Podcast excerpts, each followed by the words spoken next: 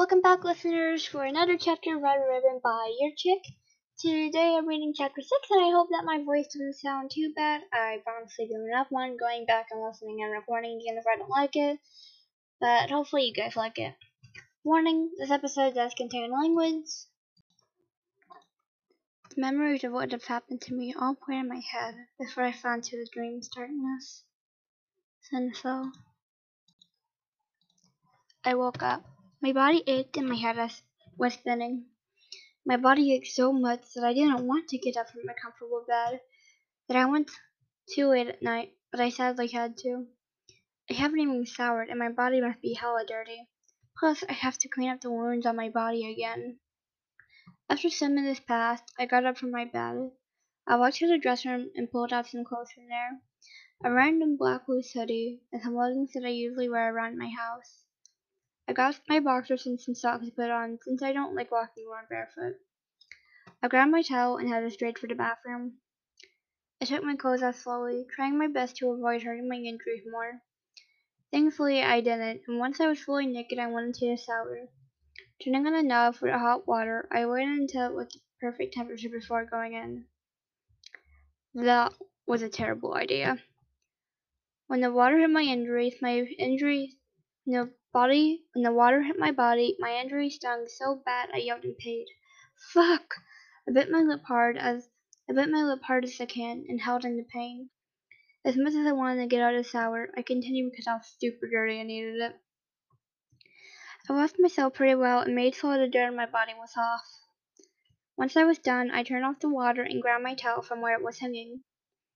I dried my hair and body before stepping out of the shower. I started putting on my clothes piece by piece. After that, I washed my face and brushed my teeth.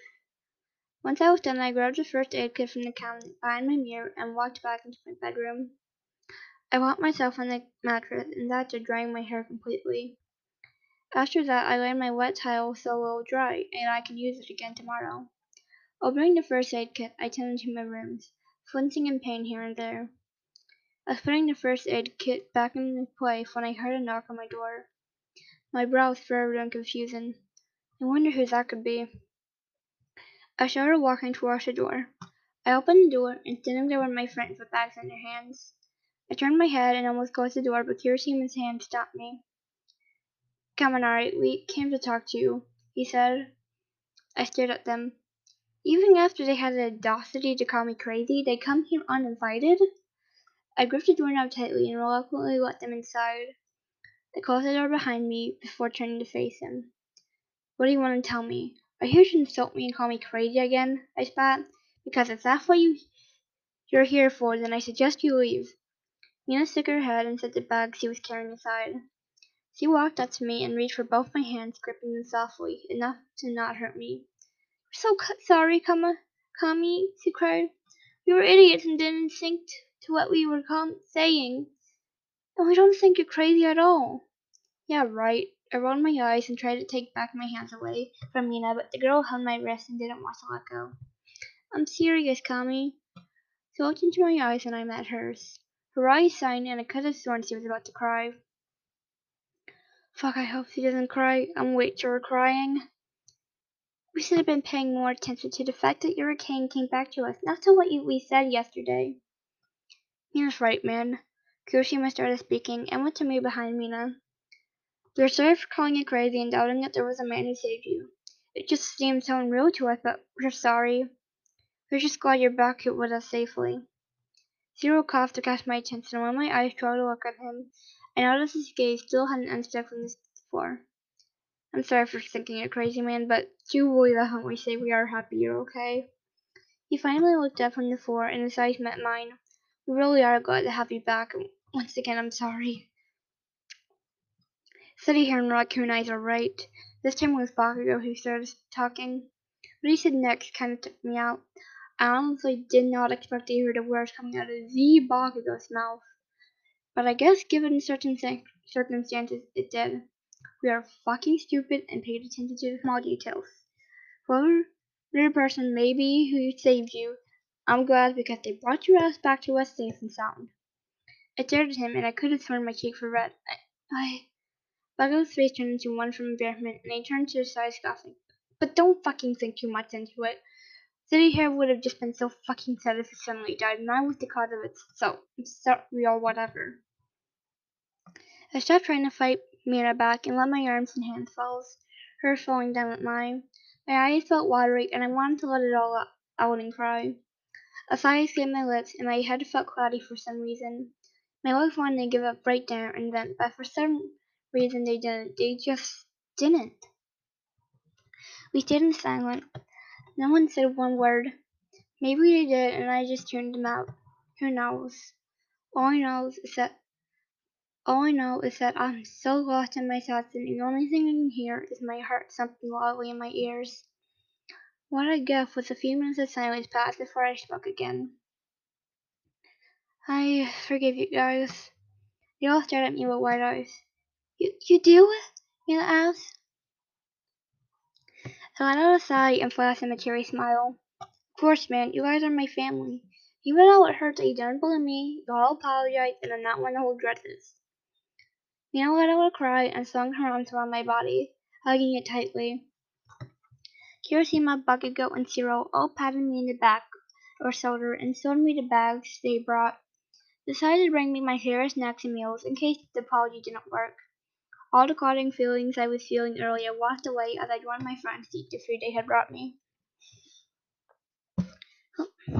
Cyril had asked about the man who saved me, and upon the sudden mention of his appearance, my brain stopped functioning, and I felt my face heat up badly.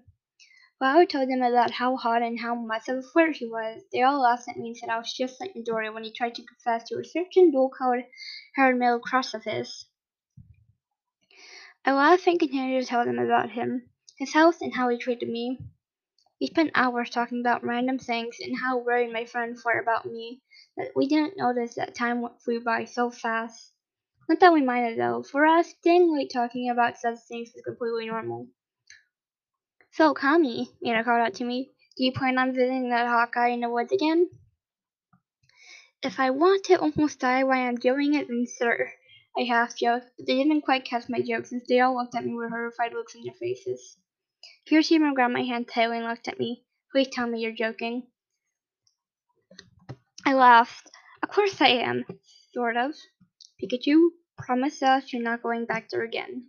Bakugo's eyes Bak Bago eyed me with the most scariest girl he could ever do. That made me look at some place else that wasn't anywhere near Bakugo's. I um fuck I'm already thinking right now is not the time to be stuttering. You have to lie right for your teeth and make it believable enough for Bakugo to believe you. It might be hard, but I have to. If I want to see Sensei again, I have to get through this. I promise. Besides, I don't want to be mauled by wolves again.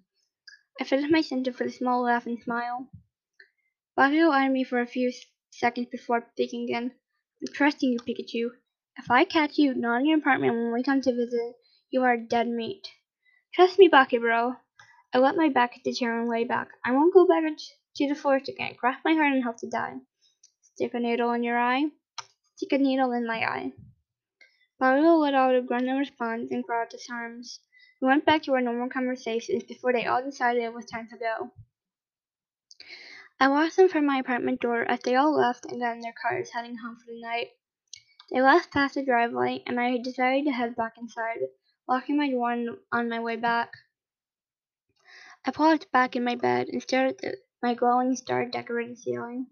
The smallest star glowed brightly, and an idea popped into my head. I stood up from my bed and walked over to the desk I had placed my laptop on. Quickly opening it and unlocking it, I go to Google Search. I type on the search icon these words, Manson in the Forest of the Dead. Since this point of view, I couldn't stop thinking about him. The way his beautiful, innocent face was laughing to the way I teased him. The way his soft, point lips fell on my finger. The way his pale, unmarked neck looked so ready for me to kiss it and place millions of marks on them. It all felt so wonderful. The blonde had been on my mind ever since he left this mansion. All the time I'm thinking about him, and I'm reminiscing about the moments we spent together. They were little, yes, but they were still there, and he still managed to capture my attention so much. Fuck. I'm stuck between a wall and a sword. I want to see him again. I want to make him mine. Sure, my parents will kill me, but it's not like I'll listen to them at all. The boy has captured my entire attention, and the urge to see him again burns inside me. Governor Denki, I hope to see you again soon. There is chapter 6 for you all. Uh, if there was any fanfics you would like me to read after this one, feel free to send a voice message on the anchor page. And once again, sorry about my voice. Um, it's really sore after all of this recording. So, eight minutes, nine minutes of reading. It really hurts the throat, okay?